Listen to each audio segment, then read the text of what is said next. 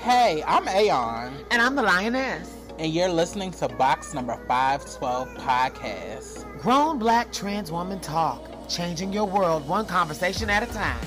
The show begins now.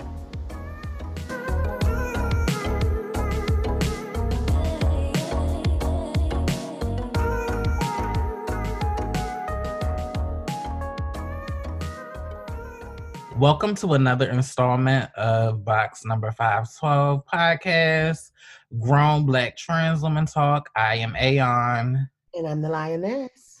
So let's start with updates. Today, I am over it.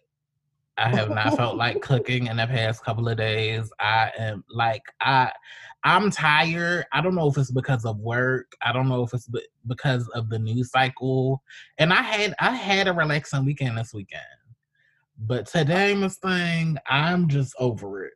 Well, what's like, the weather like? It was it was like a little over overcast at first. It was sunny. I was gonna go do my little workout thing, but girl, I didn't even feel like leaving the house. Girl, I guess I guess it's me just um still trying to process the Supreme Court information mm. and like feeling all of the emotions at once, trying to be strong, but also realizing that we still have a long fight ahead of us and that this lady is a danger is really a danger to the court and a, a danger to all of our lives just to interject for a moment and give our viewers some clarity um, in this conversation we're about to have, we understand that our, our, our fan bases are maybe diverse politically or whatever, but we really don't care. We want to, we have a very strong point of view, and both of us have our political viewpoints. We do have respect for the processes that uh, that are required to elect a Supreme Court justice, but we have our critiques and this analysis is a place where we will speak our politics. And if that offends you, you may want to pause and resume later. No, we can we can circle back to this conversation. I wanted to circle circle back to this conversation. Oh, well, you don't want to have it now.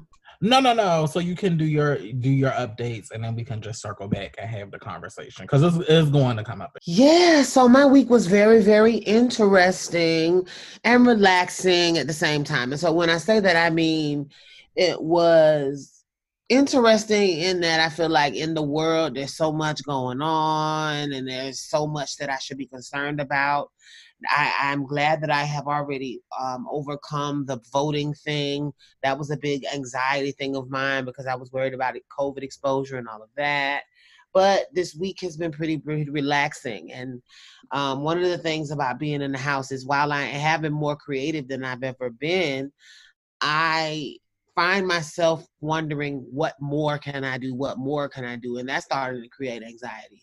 Like just feeling a sense of guilt about the fact that the world is slowing down, and then um, listening to the news um, in the car. You know, we have the satellite radio, and I was listening to one of the news people, and they were saying something along the lines of like, that the beds in the country are going up and in states like washington and states like you know they they're at their record highs and it just was a very very stress inducing conversation and it just it seems like I, you know, I'm I'm here, I'm relaxed and I'm comfortable, but there's so many people. Then there were also conversations about the job losses, and so together, both of them, it just made me feel real like um it made me feel real weird because I feel comfortable and I feel relaxed, but there's this underlying anxiety and it makes me feel like I should be doing more. Like what more can I do? How how can I participate? What can I do to help? Am I doing enough? Am I saying enough? You know, like it's just a lot going on. And so I know there's a lot of people that are starting to have that fatigue, particularly with all of the election talk and the and in the election talk you have people pointing out all the flaws of the president. You have people pointing out all of the flaws of the Democratic Party, and that's the party we're trying to support. You have people pointing out all of the issues going on in the world right now, and that's great. But I know for those of us that want to feel engaged, it can be sensory overload and I just found myself this week kind of having this like torn between two things this anxiety about like what can I do? How can I be more productive? What should I be doing? And then also realizing that things are okay and I should be okay in this moment because I am being creative. I am producing in a way that I haven't before. But and I mean maybe I should just sit back and focus on those things. But I'm just torn between those two thoughts. So yeah, that's my week. Yeah, this I'm ready for this election cycle to be over so we can I, I, just feel like we're in limbo right now and we're just we're everybody the whole country is just waiting with bated breath. Trying to figure out where the chips are going to fall what's going to happen and there's so much uncertainty right now so i am i'm just ready for this election to be over mm, me too me too girl yeah not necessarily trying to rush the coronavirus and that situation because that's going to be what it's going to be. But I'm ready for the the compoundedness of this election to just be over so we can just go back to focusing on corona. For sure. So before we get into our topics, we here at Box Number 512 are starting a new segment, or we want to start a new segment in future episodes the suggestion box where you, our listeners, can write into the podcast and you can ask us questions or just give us commentary of what you thought about the previous episode and what you liked about the episode. So we're going to hopefully start that next week. So if you would like to write into us at box number 512, please send us your emails to box number 512 podcast at gmail.com and if and, you send your letters and you might might get them read on the next week's episode. Go ahead so just to give and just to give you guys a little idea and we want we want if you have, are in a situation where you have you're dating and you are wondering what's going on and you're concerned and you or, or about a situation in a relationship and you're unsure send us a letter. If you're in a place where you're interested in trans women and you've been engaging and you want to know how to be a better partner or a better to be a better partner or in partnership with community this write us a letter. If you have a concern about issues in the community or you want us to talk more about political or social issues or if there's a legal issue that you're not sure about and you'd like for us to do a deeper dive this is where you send it in. To, so y'all definitely participate in this suggestion box because we really really want for this to be an engaging platform and we also want you guys to feel like you are heard more than anything yeah, so don't forget to send those emails to box number 512 at podcast.com. It's spelled B O X N O 512 P O D C A S T at gmail.com. And we look forward to hearing your suggestions in the suggestion box. Yes, yes. And just to clarify, it's box number 512 podcast at gmail.com. So let's get into our topics today. All right. What, what do you want to start with, sis? Do you want to start with the Supreme Court or do you want to start with the other stuff? Let's double. Let's let's let's tenderize them with something else before we get into the Supreme Court stuff, because that's the doom and gloom, bitch. Okay. so ooh, let's start with. So yes, this is what it is, girl. We'll start with a little bit of intrigue. Tell us about the Grindr murder. So there was a story that um came out. This looks like it was about a week ago, but I I, I just I just saw it a couple of years ago, where a 17 year old Texas teenager has been charged with murder after allegedly allegedly luring men for Grindr hookups and then shooting them. And this happened specifically in Waco, Texas.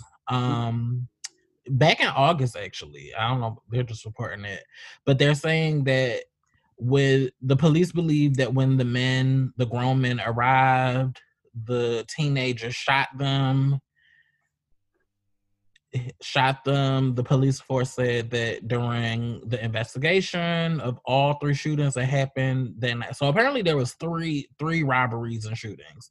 Detectives learned that the three shootings had at least one thing in common: the the the child met the victims through a social media dating app called Grindr. He communicated with the victims, made plans to meet up with them, and after meeting up with them, he shot all three. Oh, so it seems like he were he was meeting all three of them at the same time. This is interesting. Wait, so then that is a plot twist. So uh, he this was like a, a group meeting. That's the impression that I'm giving because it, it, it's giving they were all shot at the same time, bitch. Uh, oh, he tried to pull a heist. Yes, Waco police officer said that although uh, the child was previously arrested for the first of the shootings that occurred on that night. Investigators were not able to definitively connect um, him to the murder until now. Oh my goodness. I mean, I'm laughing, but not like at the situation, just at the audacity of some human being. Oh no, no, no, no! It wasn't at the same time. He he uh he oh. he met them successively after. I was about to say, girl, now now, now community, we have to make better decisions. when you I was like, now I feel like this was a, I feel like this might have been a raw sex party in the making. Right. Yeah, we have and we make... were supposed, and I don't know what kind of cruising website y'all thought this was gonna be, girl. But like, I'm gonna need y'all to do better. But no, I'm glad it wasn't that because I was finna read like, wait, community, hold on. No, but I wanted to bring. It sounds like there's some culpability, bitch. right, but no, but I wanted to bring the story into the room because Grindr is an app that is not only just in the the community for the gay men, but it's a lot. It's trans women on Grindr, trans yeah. men, trans amorous slash trans attracted folks on Grindr, and I just wanted to put that out here that. And as somebody myself who's on Grindr and is very discerning on there, um, you just have to be careful. You just have to be careful because everybody everybody doesn't have the same intentions as you so you just have to you just have to be careful and you have to be discerning of the people that you are connecting and you're allowing into your home or you're going to meet them and just try to be as safe as you can especially with the holidays coming up. You just have you just have to be super super super careful because on these apps there are predators on there that that think that especially when it comes to trans women there's the stereotype that we we shake our purses and we have money mm-hmm. and particularly if you're a trans woman like myself where you have your own stuff you live alone and you live by yourself some of these men that don't come from shit or don't have shit they in their mind they just think you're rolling in all this money therein lies the possibility of you getting set up to be robbed or to have your stuff magically walk out of your apartment. Right, right. And let's let's not let's not ignore that there are a percentage of our murders that have a robbery motivation. Right.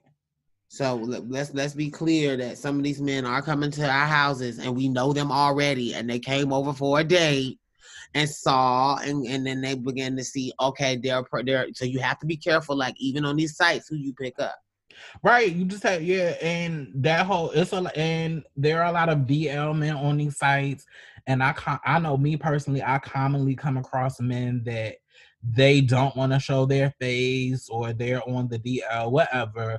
But my my my thing is the situationally has to be evenly yoked even if it's on a Grindr situation. If I have clear, visible pictures on my page, you should be coming to the table with the same thing. I shouldn't have to be pulling teeth to get a clear, well lit picture of you. And I know for me, if you're playing that game, girl, it's an instant shot. Cause it's just like you clearly you see my pictures, so that's how you were interested, and you're now responding to me. So the fact that you won't give me that in return, um, it makes me question: Is this somebody that I could safe be safe with, even just for the encounter? So I'm, I'm just always looking at um things like or the guys they'll it's a feature where they can send you like a time picture where after like 10 seconds the picture will like erase itself. Me, I don't like stuff like that. I know I'm not really? every person. That bothers you even if it's that? Huh? I said that bothers you even if it's that? Yeah, because it because my thing is this, even with hooking up, if you're that ashamed or if you're that scared, in my opinion, you shouldn't be doing it. Cause to me, that's that type of energy that could lead to you like turning on me or flipping on me or doing something crazy. Not to say that that happens all of the time, but at the so end like, of the say this, like, what if it's the, what if it's that they're in a hookup situation and you know how like okay, so like, do you really want to have every that like do you make it to where every trade that you've had from a dating website has access to your pictures permanently? Well, I have my pictures on my pro. So when you go on my profile, you see my picture. Like you see, you can see my visible pictures, and it's me. Oh, okay. So my thing is, it's unbalanced if you can see my stuff and it's not on the time, but you feel you can just slip through the back, the the the cracks in the baseboard, and just give me the bare minimum, and then it just disappears like that. Okay, now I get where you're coming from. Right, and it's just, and there are some instances where the the person has like no pictures on their profiles, but if you come through and you're giving me like a flood of pictures and they're clear and they're not like, I don't have a problem with that, but don't come to me on no mysterious stuff thinking that you're going to come over to see me and I don't know what you look like. I'm not I'm not a teenager anymore. I'm a 31 year old, soon to be 32 year old grown woman that lives by myself.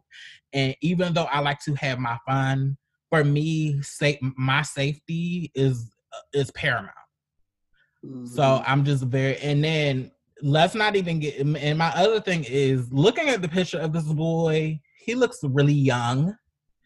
And I know my personal rule is I don't mess children are no no. I don't I don't like anything young looking or young.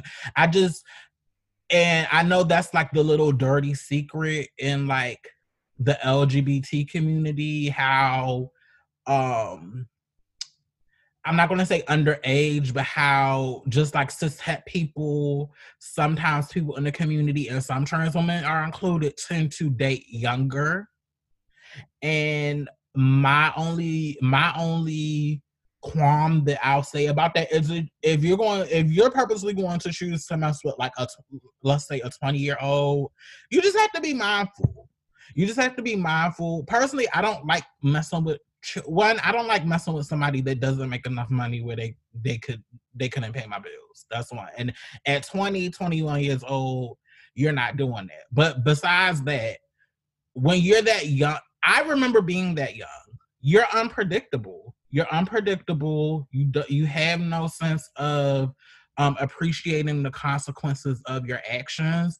And in my opinion, I feel like 20, late, like 19, to me, that's still a child.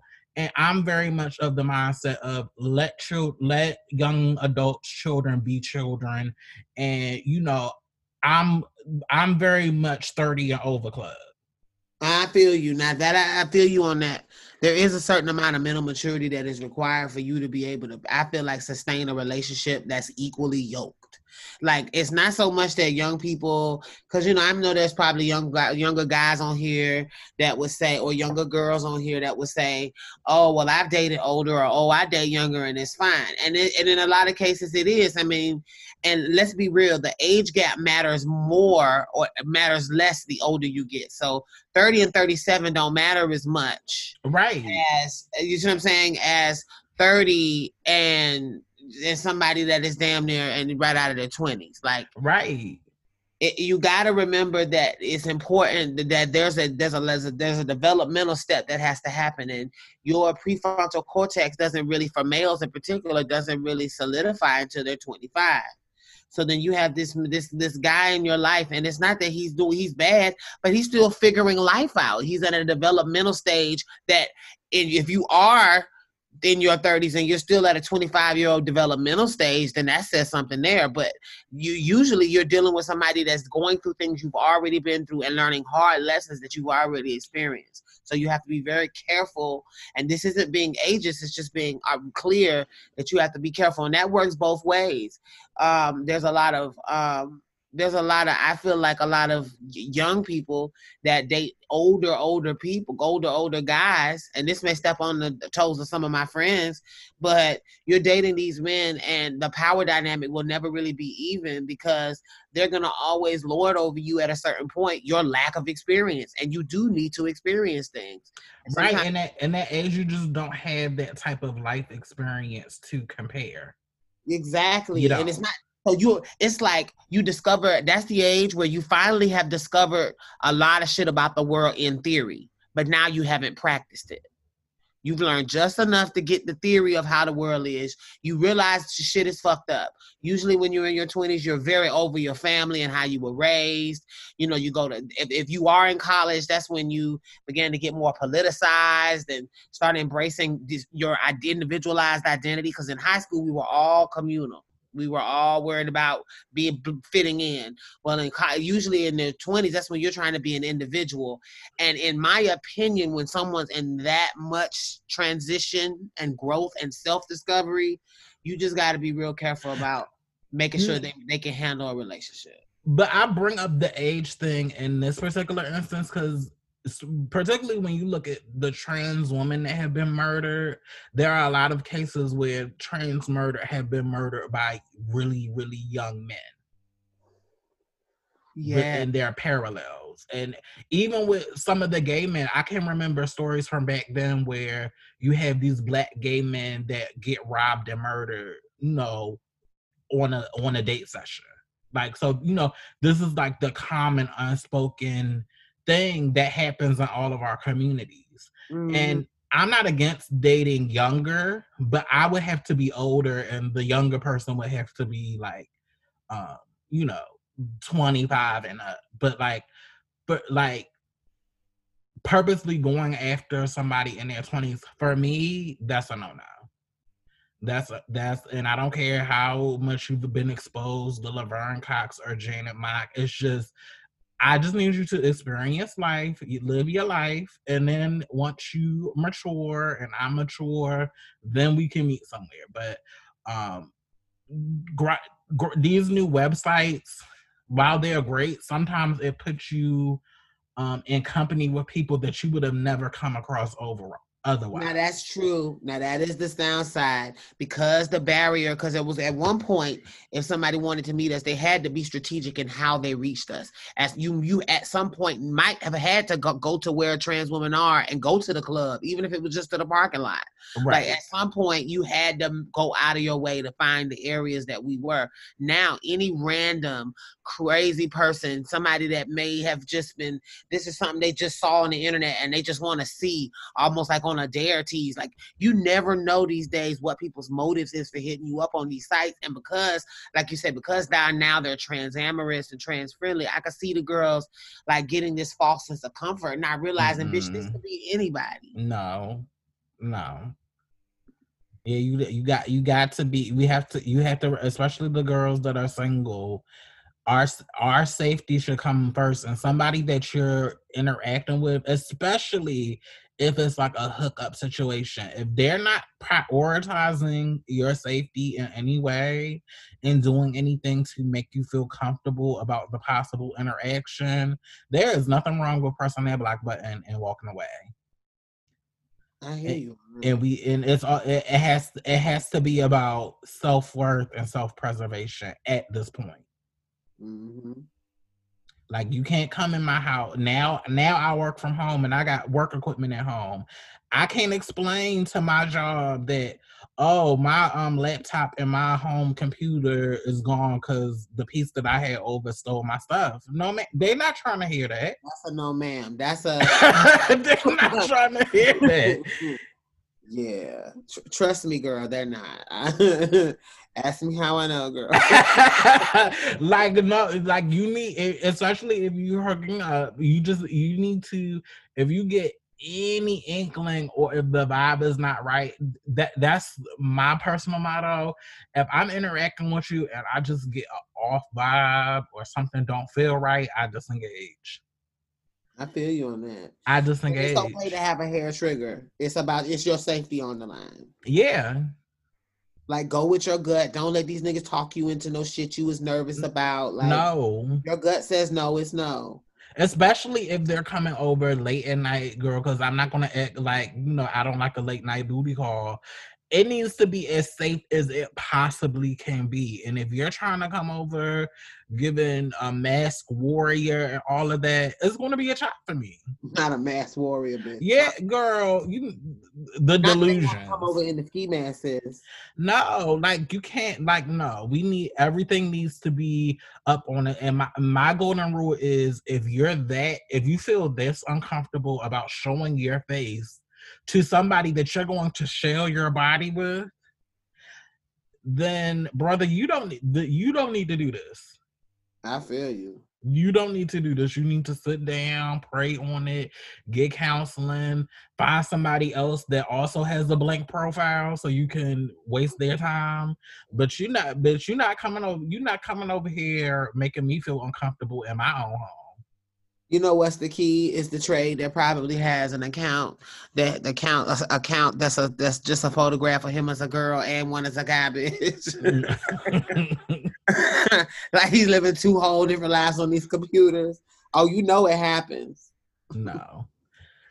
But I I just wanted to bring this story and you know and this is not just for Grindr this is for all of us girls. I'm a single girl on the Tinders and the the bumbles and the the the the all, all of that just to be just to be safe and and value yourself. Exactly. And you can wait to the next and i don't know i wanted to do a conversation on like especially for the the girls that are on these apps um, you know, there's this big debate on whether you should put your T on your profile because you get um, more responses. And you know, I, I've I've tried it both ways. For me, I'm just an advocate for putting my T on my profile, it, but it's a way you put. It's not even a way you put your T on your profile. If you put it on there in a respectful way, the men are going to feel some type of way about it and not interact with you. But for me, I for me personally, I don't believe in the I want you to get to know me for who for who I am first, especially in that type of arena because if a piece is not going to like it, he's just not going to like it. But that's a whole nother conversation. Exactly. And and let's keep it real. Like it's not like because I have a I have a good friend uh, or ex friend I should say that um um that would that escalated quickly, bitch. I went from good to ex, but you get what I'm saying. yes. I have a I have someone that I know that always struggled with the telling of the tea because she dealt with this feeling of oh I'm so real mm. and so because I'm real I'm just gonna I can convince people that I'm not that there's I, I have a look that it, that doesn't that people mm. don't suspect I'm trans so because right. they don't suspect I'm trans let me play into that and really say and really just be out here now this is what's crazy even though she knew how much she hated having to go and talk to this man for all this time and then having him have him feel betrayed and you looking silly and him not speaking to you again and it breaking her heart even though she'd been in that cycle over and over and over again she still had a problem just putting it on her page now I'm sure I, am you know, I believe I hopefully since then she has evolved. But that was just an example of somebody that I've known in my life that literally had this like crazy vicious dating cycle because they just refused, like absolutely refused to see like it is important that people know who I am off the gate. That's not necess- that's not necessarily a safety issue. It's kind of an integrity issue too. Like, no, but I can relate you, to that. You should be comfortable and proud in who you are enough to want people to know. I mean, and I get that it can limit your uh, encounters, but don't you? It, inevitably, the people that are coming over have to know anyway, right? Right. It, it's like you're delaying the inevitable. Right. That's like, ultimately. But I can relate to that because, especially in my younger transition, like not not only do you want to be is not really about safety because if you're on an app you're as safe as you can be. But it's about uh it's really about that internalized it's about that internalized transphobia and it's about being the being as desirable as you can be as a cis person so I remember for me, bitch, it, it, got it was so bad that I'm putting the most fish picture of me that does not read trans, so I can like pass more, so I could get more responses. And it's like, well, I don't want to put the pictures that got my feet in it because my feet might look a little big or my hands might look a little big, and I want to, but I don't. And and it, and it wasn't something where I just woke up one day and I was just like you know, I'm here. Like sometimes, bitch, you go back and forth, back and forth, back and forth. And I did that for a long time. But now I'm at the point where I know my value and I know I don't have time to waste. And to me, I'm just not invested in cisness. I, like I ra- I'd rather more pieces reject me so that when I find that one person that fucks with me, that that'll just be that is for me it's not a numbers game. It's about connecting with um men that you know want to connect with me for all of who i am. And letting and letting the others uh fall away because i don't i don't want to to me i don't want to be with somebody that doesn't like the fact that i'm trans. And also it's about me knowing that really with these dating websites a lot of these guys are transphobic in the sense that they're just trans averse. Like they don't want to even entertain the idea that you are a part of their dating pool. So they go overboard trying to get you blocked from and banned from the site and um, all of those things. But you still have the right to be there, even if you are trans and out in trans. You still have the right to be in the, the pool of cis women because if you're attractive as a woman, you just attractive as a woman. To me, I just don't want to delay the inevitable. I'm at the point where I respect girls if they don't want to they don't want to do it but but ultimately no matter how much he gets to know you if at his core his default is cis a cis woman and that does not include trans women no matter for my experience, no matter how sweet you are, no matter how accommodating you are, no matter how good you look, if his world is not set up to to include trans women, then there's just nothing you can do to change that. And there's plenty of the same men from Grindr, the same pieces from Craigslist that be pepper up in the selection of men of guys that are on these Tinders and POS and all of that. So yeah, yeah. To me, I just, I just don't, I don't have time to waste anymore. So I feel comfortable saying it up front, and whoever fucks with me, fucks with me, and whoever doesn't, doesn't. I hear you on that.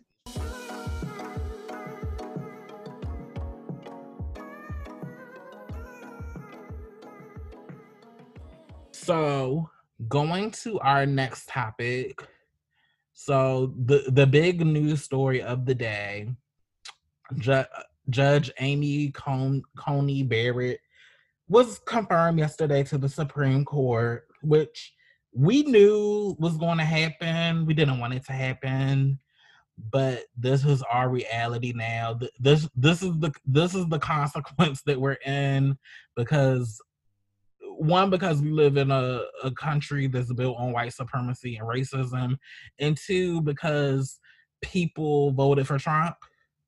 Mm-hmm. and this is one of the many horrible consequences of him being elected and becoming president. And I, I don't know i just feel many ways.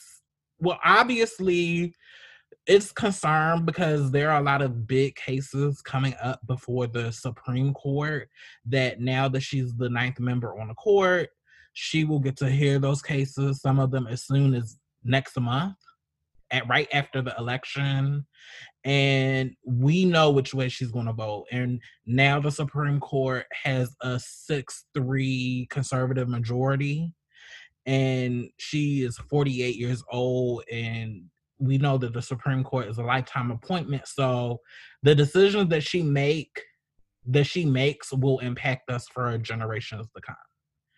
And just to name a few, not to get too deep into the to the the woods, but just to name a few, one of the cases that she's uh going to be a part of is the case that will decide whether uh the that will decide the election and the event there is some big dispute.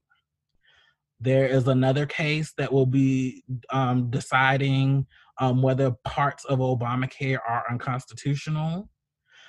Uh, we have another case coming down the pipeline, uh, this uh, specifically about the Fourth Amendment, what constitutes as excessive force. Uh, okay. Particularly, particularly the the facts about the, that that case are um, really frightening, only because a woman was trying to escape from police she wasn't a suspect or anything, but was shot in the back by the police.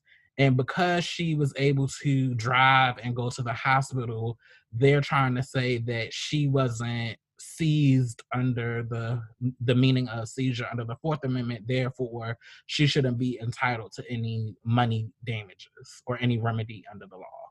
That's horrible. That is absolutely horrible. So they weren't even coming. Why did they do? So what was the? They did. They don't have a reason for shooting her. Well, you know the police. The police are going to shoot if you're trying to run away. That, that's just what they do. And um, there's another case of police brutality of the man in Philly. Right. Like, you know the police don't need no reason to shoot, but you know how, specifically how um, the Fourth Amendment works is um, if if the police if the police um um engage in an unlawful search or um an unlawful seizure then you can bring like a constitutional um a lawsuit and claim that your constitutional rights are violated and then you can um be paid money uh, money damages. But what will happen if this case goes before the supreme court and um they say that oh no, this doesn't constitute uh, excessive force because she got away. The the way the seizure, the a see like the way that you have to be seized under the Fourth Amendment of the Constitution, you have to like the police have to physically touch you or like box you in, and there's no reasonable way you can escape. And like over the years, um, at least at the the circuit level, seizures have also included if a bullet like hits you and makes contact with you. Because if a bullet hits you and make contact with you, even if you got away like she did in her case, ideally that's a seizure because the police has made like a like a restricting contact with you. When a police is shooting a gun at you, they're shooting to hit you to restrict your movement. Right. So that that can constitute them holding you. I get it. Right. But the case the case went before the reason that this whole case is going up to the supreme court is because trump judges said oh no this isn't a seizure so trump judges at the district level and trump appointees at the the circuit level oh no this doesn't constitute a seizure so oh, okay yeah. Yeah. So this would fundamentally add a precedent that would change a lot of shit. Right. So basically, if this Fourth Amendment case goes before the Supreme Court, this basically means the police can continue to keep shooting us and now we already know we're not going to have any recourse criminally but now we can't even bring a federal civil suit to at least be compensated Damn, that's so devious how all of this hedges on this woman. Like, so why people are, can kind of get apathetic sometimes and they forget all that's at stake. Like, this woman being put in there. Now, explain how her being in there is so detrimental because I know there are people that are saying, okay, we get all of these things are at stake, but what, what, what is, what is specifically her role going to do that's so stressful? Well, her role is that she, that now there's a conservative majority so she's kind of like the linchpin. So now, when all of these cases are going to be heard, we already know how the court is going to vote. They're going to vote the conservative way. So that means that they're likely going to gut Obamacare, which provides health care to mi- millions of people. I and I, I talked on my Facebook about how I, because of Obamacare, I was able to be unemployed, go to law school, get Illinois Medicaid, and then when I got diagnosed with cancer in 2018, and I had to go through treatments, hospital stays, and medication because I was able to have Medicaid. I didn't have to pay for anything.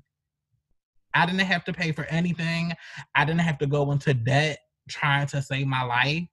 I didn't die because I was so overwhelmed by the price that I'm like, well, I'm not going to do treatment. I had ex I had access to get the medical care I needed as a poor person, um, as a person in poverty, and I the whole Obamacare uh, or the ACA and the litigation is is too complex for me to even explain. But basically, in a nutshell, they want to go back to the way things bef- were before before before the Obamacare Act was passed. So that means million of pe- millions of people without health care coverage, all of our trans girls who've been getting the Medicaid titties and the Medicaid FFS and the Medicaid sex changes, like that could potentially be on, you know, up for grabs. And that stuff could be taken away. Mm-hmm. Getting to the trans man, the med the the um, top surgeries is covered by um, Medicaid. Like these, you know, these are the things. These are the the the little sliver of privileges that we have that are that are that risk being taken away now that there is a conservative leading Supreme Court. And the purpose of us sharing this, you guys, is because I think we all are aware that there's there's work there's there's work that needs to be done.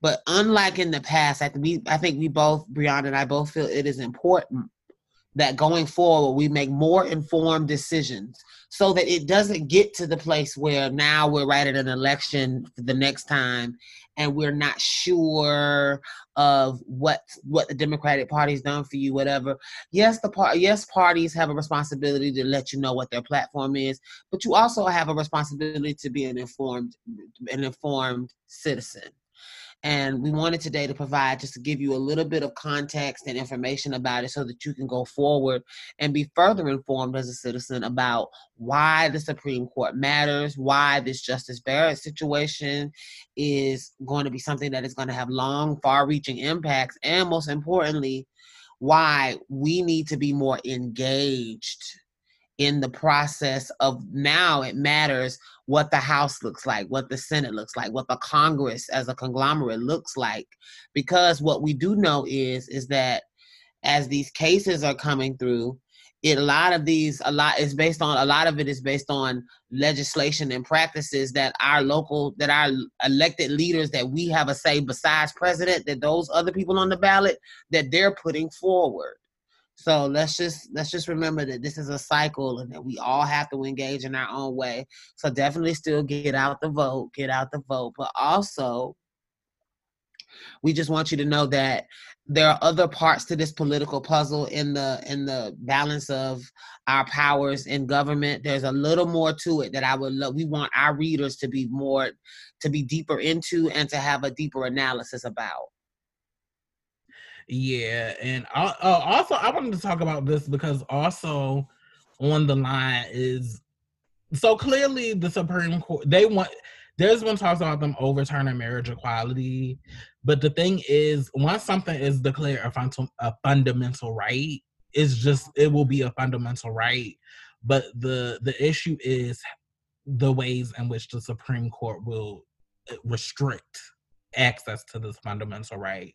And typically, uh, with same sex marriages, it won't be the marriage that will the, the court probably will invalidate. It'll it'll likely be something around like um um get same sex couples being able to adopt kids or child oh it'll be something in the arena of um related to family but not the actual marriage. I completely understand because then it'll be, well, yeah, they do have a fundamental right to be together, but they don't have a fundamental right to have children, or they don't have a fundamental right. It'll be it'll be something like that. Families or children to the even that could even affect not just same sex, same same same um same sex couples where you have the same both couples with different same genitalia but think about even trans couples y'all don't have a right to have a kid that right. Even like how they're concerned that um like Roe v. Wade can't be overturned, but with these subsequent cases, it can be like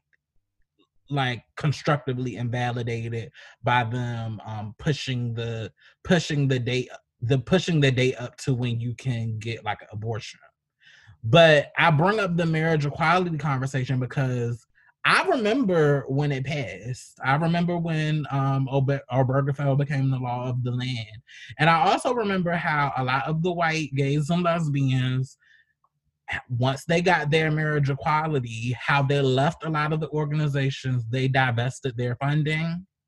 And a lot of these like state equality organizations or organizations that were specifically formed um, to pass marriage equality, um, they crumbled and a lot of these couples faded off into the sunset and the hiv girls and the, the black trans girls and the black lgbt girls it was very much well y'all are on your own y'all are cute. It was very dry. Yes it was. Right.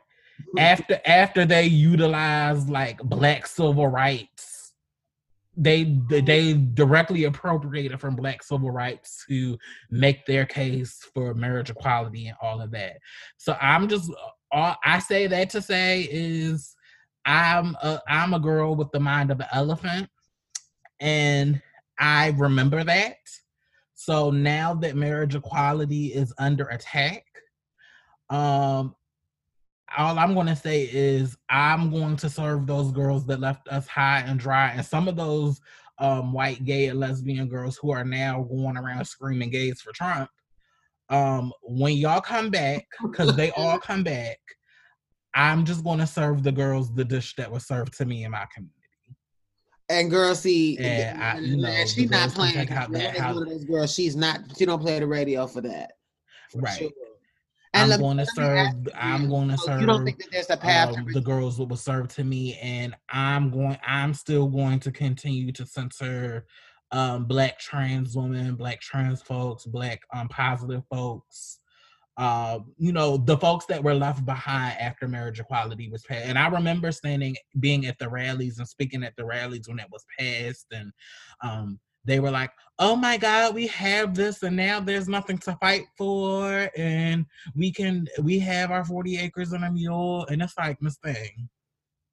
So you don't think that so, there's a path to redemption? I'm just going to say, be discerning because the the tide nobody saw this coming and now the tides are turning turning again and people are going to try to start running for safety but d- be smart be smart and and give people what they deserve. Uh-huh. Can you hear give me? People what they deserve. And like I said, I'm Rihanna. gonna serve what was served Rihanna. to me because like we were literally and that's really when I came into my like activism at that time. And we were literally left high and dry. And it was very much y'all girls are good on your own. Can you hear me?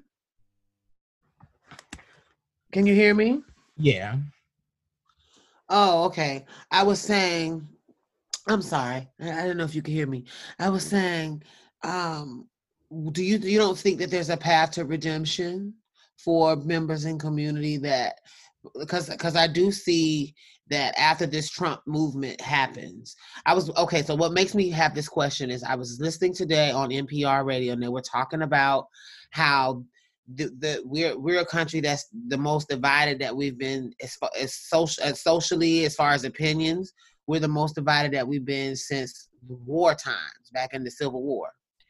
And they're saying that people brother family members are permanently you know severing ties and people are breaking relationships because of the political views in this country right now like literally brother against brother t and so my question is after this is over, I see that this man sowed seeds of dissension and probably exposed and laid bare a lot of the under the surface level shit that's out there, right? But I do believe that we all, as a community, have a responsibility for uh, it not to be so anti and like because at a certain point i don't want this man and his tactics at trying to divide the country to win and so there's a part of me that sits here and as i hear you know, uh, uh, you know, I hear our opinions and whatever, but I wonder for the girls that that did stray away because they were ignorant and they may not have known better, or for you know some of these LGBT folk that have fallen on their face. I wonder, is it the best opportunity to when someone falls or when they need support from community for the community to turn their back on them? Or is it a function of community especially a beloved community where we've all experienced being misled or misused or mistreated or exploited or being a token? Like we've all experienced that. It's almost like there's a part of me that feels like there should be a path to redemption for people in in community because I have a different heart for for for the girls and for the guys that are trans or the non-binary folks. I have a or the LGBT folks even. I have a bit more sympathy in my heart because I know that uh, some people think assimilation is a safety strategy, and mm-hmm. so so I wonder, do you think that there's a path for redemption in your heart at all for people that could possibly have just been led astray and they're willing to come back? Um could there be a path for a redemption? Yeah, but this time we don't. We're not centering you. Uh, that part. We're okay. not centering you. It, the, it just, so you're either going to play your part or you're you need to get out of our way. We're not we're not centering you because clearly, you know, clearly your tide can can can turn and things can get better or it can turn again or it get bad. But for the most marginalized among us, we are consistently trying to dig ourselves out of the situation. So we don't again, we don't have the the the the privilege or the luxury to opt in or opt out when things get bad. So you can come, but you just need to stay in your lane and really and really reckon reckon with your decision. This is the thing Nobody wants to sit in the consequences of their poor decisions. Now that's the truth. Nobody wants to sit in the consequences of their poor decisions and really have to um, atone for what they did. Like y- you might have been led astray, but your poor decision like had consequences for other people around you. You you wanting to be an individual because you got what you got because because you got what you were looking for. That that cost the community in the long run. Mm. And, this whole, and this whole I'm going for mines thing, that's not working for us in this country. This whole not caring about how our decisions impact each other as a community, that's not working for us in this country. This whole, well, I want to go out and have fun and not wear a mask and fuck COVID. That's why the number, that's why we're experiencing our third wave like we got to get out of this mindset of I'm going for mines and fuck everybody else. I so, feel you So if you come with a different mindset, you need to come in knowing that you liberating me will ultimately get you what you want. If the if the least the if the least marginalized if the the most marginalized amongst us are lifted up, then we all get lifted up because if we get liberated, this is not a conversation that we have to keep circling back to every four years or every or every decade or every quarter century.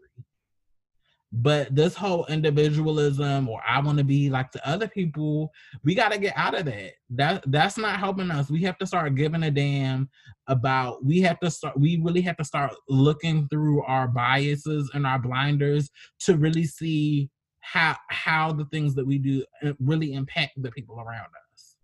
I completely agree. I completely agree.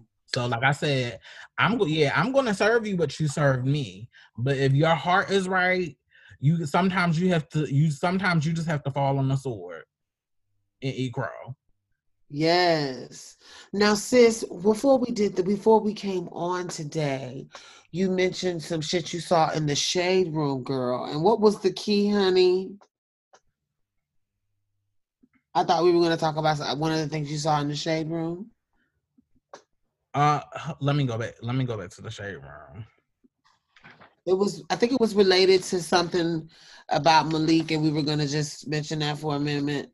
We were, you, you know, I'm really, I'm really trying to give Malik a break. I really feel like we. Um, Okay. Well, I, I thought that was a private key. I, you know, I'm trying. Oh, I misunderstood. I thought that was the prep for this conversation. Shout out to Malik Yoba. Um, no, shout out to you, boo. And it was gonna be love anyway. We weren't. Right. Wasn't uh, yeah, I was I was trying to um I was trying to give him a break. I was just king. definitely don't want to bring that energy into the room. Shout out to the to the uh reboot of New York Undercover. Yeah, it's successful. I hope all, all of your things. I hope that it's successful. I don't think I'm going to subscribe to NBC Peacock because at this point it's just too many subscription sh- services. But you know, keep keep your eye on the prize. I feel you. I feel you. I feel you. But it was something else on. It was something else on the shade room. Let me pause. Mm-hmm. So now I remember what I wanted to talk about: Shonda Rhimes and the reason the reason behind her decision to leave ABC and take a a multi-million dollar lucrative deal at Netflix. So she she's told the story of why she left.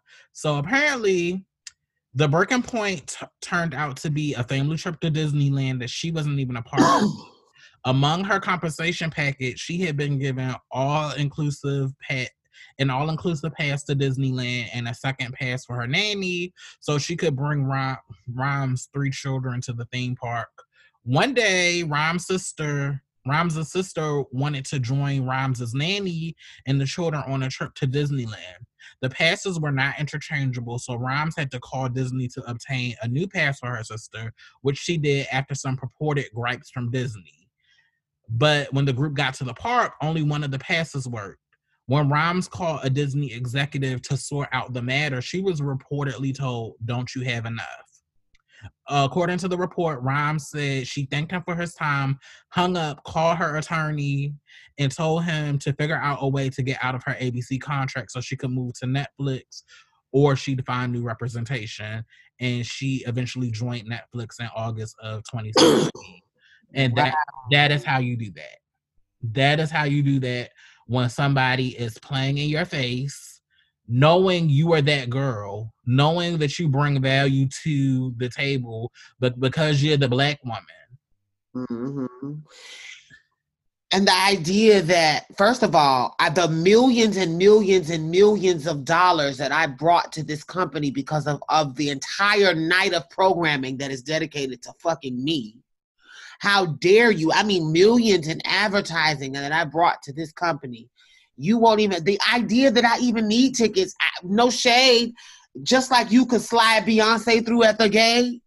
I don't understand why it was much money as I, I should be your Beyonce for Disney. If I was Shonda Rhimes, that's how I would feel. I should be your Beyonce. I should be able to walk to the they, gate. They probably would have with my family, and we all just walk through. The shade is they probably would have did the same thing to Beyonce. I doubt it. Because because Beyonce is black Beyonce still goes through like little racist things. So I could I treat me like you would treat the white girl. But I but this is my, my thought there is my thought in mentioning Beyonce treat me like you would treat the white the regular ass white girl who could say my daddy's an exec. But I just don't like the fact the idea that because Shonda Rhimes probably isn't doesn't have a lot of face recognition, the person at the gate is probably like, "Oh, these passes they work, so you got to step over here." And like, if she were a more well-known celebrity or had more of a, of a public presence, people probably would know who she was, was, was. Not saying that she doesn't, not saying that a lot of us don't know her, but she's not like every every household name face and I and I and I was and I'm just I could just imagine the frustration in knowing that I'm supposed to be a big wig to these people, but at at a fucking theme park, just a regular ass theme park, my family. Uh, it shouldn't even have to have been a, a, ticket situation. Like I should be able to to go to the park and y'all call and there's a passcode, bitch, where I can walk in and have fun with my family after all that I've given y'all. Like the idea that I have to go through like this comp ticket executive and call somebody is petty. I'm Shonda Rhimes. Here's my passcode. Here's my employee key badge. That should be enough. You see what I'm saying? And the the the fact that you're treating me like I I don't bring value, like I'm not valuable, and then to tell me don't we give you enough? Excuse me. Excuse no, me. And as I've gotten older, especially when it comes to like customer service and stuff, I've really had to train myself to demand me. what I want. Mm-hmm. And when I get the inkling that somebody is not willing to accommodate me in any way, I don't need to do business with you. Because you should you should be going above and beyond to make sure that I'm satisfied. Whether I am Shonda Rhimes or whether I'm just the the regular black girl that's trying to have a good time, like don't like don't do me don't do me like you you can do without me and now now you're gagging now your whole night of television is no more and even worse and even worse i would and this is my ultimate and this is this this is the i have the most utmost respect for um shonda rhimes because this is a black woman that did what she had to do but she could have kept that nugget.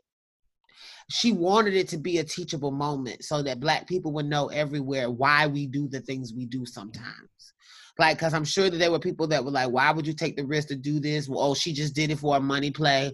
No, no, no, boo. What you could never do, and this was her speaking truth to power. What you could never do is look me in my face and treat me like I'm the help when I'm help when I've made you millions of dollars. And I think that's a wonderful example for all of us content providers out there. Don't compromise on yourself for any amount of damn money. Like these people felt like she was maybe like like she needed them like we have your content. And she's like no no you got it twisted. You have my content. Like it's not that i need you you need me boo and i'm going to show you. And this unprecedented deal with netflix is is is just an example of how you show your enemies how you show them really who you really the fuck are. So shout out to her because she didn't she could have done this and then not went back and told the real truth. She could have just let it be a pr thing. You see what i'm saying Right. But she stepped beyond the veil to give that nugget of truth that I think can be an inspiration to all of us as young and or any type of professional. You you you stand for who you are, and if you're not, and when you leave the table when love is no longer being served. Exactly. Exactly. And. I'm gonna circle back to that Amy Coney Barrett conversation. No shade. After her being conform- confirmed to the Supreme Court, now when I go into interviews, excuse me, girl, I'm gonna have all the confidence in the world. Mm. I'm gonna have all the confidence in the world, and I say this because Amy Co, Amy Coney Barrett, in addition to like the the constitutional and human rights violations that will come from her sitting on that court, like Mama has no business being on the Supreme Court, let alone on the the Seventh Circuit Court of Appeals. Like no shade, and I was king with my girlfriends on the phone from law school. Like me and my girlfriends combined have more work experience than Amy Coney Barrett has had. Like just to break it down, she only has two years practicing, like two years of like actual law practice experience. She's never argued a case before an appellate court. She's never argued a, a, a case at the Supreme Court level. She only became a judge in 2017. Do you know how long it usually takes somebody to become a federal judge? Like how long you have to practice? Like if we're going if we're going by the rules. You, to, you usually have to put in about 10 to 15 years. Oh wow. Of just straight practice. For you to even be considered a contender. So what, what we're really watching is white privilege. White, we're watching white privilege and affirmative action for white women that are willing to oppose white supremacy. And and now I, when I go on my interview for whatever job I get, I really don't want to be grilled to hear nothing about experience. And I also think about uh, the company. This is bringing another um, conversation in, and I shared a post last week. It was this company called Quibi, which is this app that did like direct content. So it's kind of like Netflix for your phone. uh-huh. over a billion dollars invested into that company that launched like a couple of months ago and now the company uh the company has gone under. Oh no. And what was the what did they say the cause was? The, i don't know what the cause was. Like i can't think of it right now but i just think of all the times that they tell us especially as black people especially as black women that oh you need to go above and beyond and jump through all these hoops to prove that you're worth it and we can't even raise a quarter of what they give like white people like just on the, the strength. Mm-hmm. we can't bitch we can't even raise like $20000 let alone like over $1 billion to launch a company that doesn't even last a year. And they just get to walk away from the company no questions asked I feel you, girl. And a better investment would have been in black women and black trans women. Because we constantly have to make something out of nothing every day. Mm-hmm. So uh-huh. now going into interviews, I I know I I know my experience and what I do is valuable. Now I'm not going to say that I'm going to get it because white supremacy and racism is still an institution. But I'm saying when I get to the interview, I don't want to that imposter syndrome and all of that. No, ma'am. Yeah, you're looking at it with a new level of confidence. Right. What you see now is that the rules don't apply for everybody, so you won't stress me. Right. Or the rules only apply if you're black. Yeah. Cause for that lady to be in that position that she's in, it's like, sis, you're literally a pawn. You're she, okay with it. You're a pawn, and then it's like an insult to the like. You literally have no idea. Like you know about the law in like a a theoretical like. She was a professor, way. correct? Right, she was a professor. Like you know about it in an academic way, but in a practical like mechan the mechanics of a trial or the mechanics of a courtroom, you have no idea. And the thing is, in addition to hearing the Supreme Court cases, the Supreme Court also um, hears issues that are regarding like civil um, issues regarding civil procedure and evidence. Like uh, stuff that you know, like the regular mundane stuff that you would need that that dearth of experience so that you could really talk about it in an informed way. so but you've only been sitting on the bench since 2017. I was gonna say, so this is gonna be very interesting, right? And it's her, just like watching her learn basically how to be a how to be a judge on the bench, right?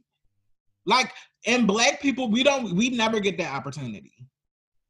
So I I say all of this to say, like, I know there's going to be a backlash from this. Like, the Republicans just have to anticipate it, even though they've been playing a long game and it's cute for them to our trans listeners, I know that institutionally we are underfunded when it comes to us running successful campaigns and to be in politics you need money and that that's just the hard truth and we're underfunded.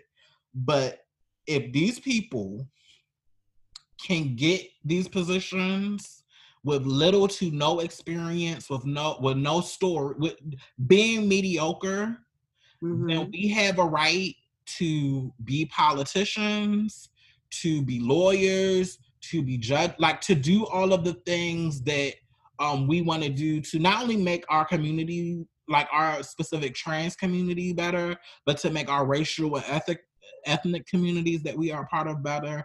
I really want to see, especially in light of the her being confirmed, in light of Monica passing, I really want to see um, more trans folks encouraged to like really get involved in politics or being more visible um, with with the work that they're doing like in a political level because we desperately need the representation Mm-hmm. We so and um, I know the LGBT Victory Fund. That's an organization that um, grooms um, specifically like LGBT politicians.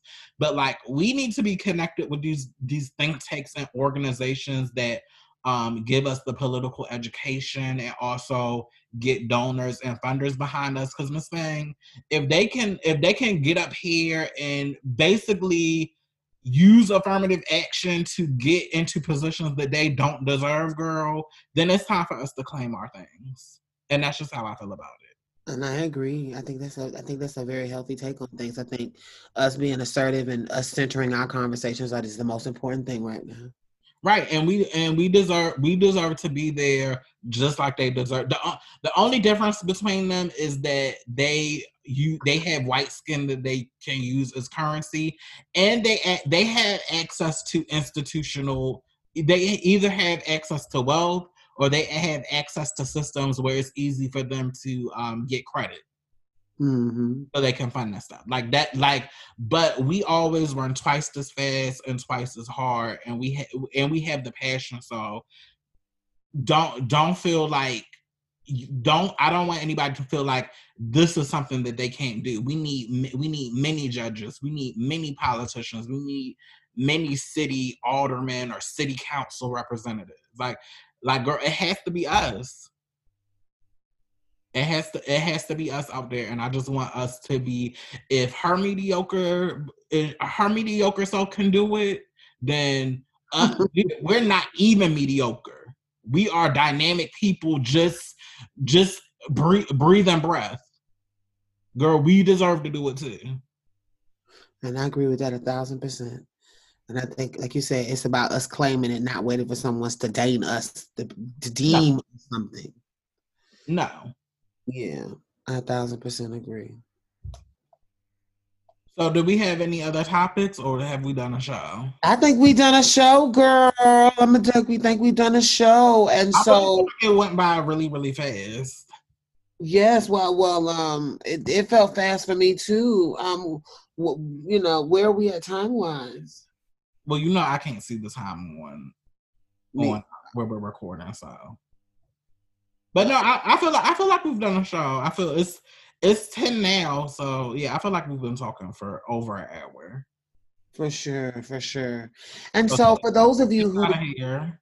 Yes, and for those of you who have tuned in today and you are interested in our conversation, we here at box number 512 Grown Black Trans Woman Talk seek to have conversations about a myriad of the different issues that we center our opinions as black trans women and you know we're, we're very grateful for your patronage and your support on all of our social media platforms. We have a we have a couple of big things coming up. Um, one of the things that i can announce tonight is is that we will be having a trans remembrance episode a trans remembrance candlelight vigil slash conversation about the state of trans lives in 2020 and we're going to unpack um, the names and we're going to talk a little bit about some of the systems of oppression and some of the responsible players in our in our unfortunate early demises in a lot of cases. And so um, stay tuned for this trans remembrance conversation. Trans remembrance day is november 20th 2020 and um, we will be going uh, having a conversation that day um, for our listeners who really aren't able to go out and go to the, the in-person vigils we know that there are spikes of covid going on in the world right now. So we just want to make sure that you go, that we're connected and we're grounded and that we're honoring our fallen by speaking their name. For sure for sure. Um did you have anything else on that you wanted to add brianna? Uh no just um um join us. We'll be we'll be going live as we're recording. So the episode that will come out that thursday will be our live episode so just so if you if you're if so the gift and the and the and the giving in community is we wanted to be present on that day but for our regular podcast listeners if you do in fact miss that day like my sister brianna just said on anchor fm and all social media platforms including spotify google podcast and apple music, our podcast will be available. So, and that'll be on Friday. Um, before we also go, I just want you guys to know we appreciate all of your love and support on our social media platforms. But if you would like to support and contribute to a Black trans business, go to Anchor FM and click on our donate tab and become a subscriber. Um, we have some big plans for our subscribers coming up next season, and we'll announce those upcoming exciting changes later. But for now, we thank you for tuning in to box number 512 podcast, Grown Black Trans Woman Talk. I am the Lioness. And I am Aeon. Bye. Thank you for listening to another episode of Box Number 512 Podcast. Grown Black Trans Woman Talk. Don't forget to go to our anchor page to become a monthly sponsor. And also feel free to like, follow, and subscribe to us on all of our social media platforms.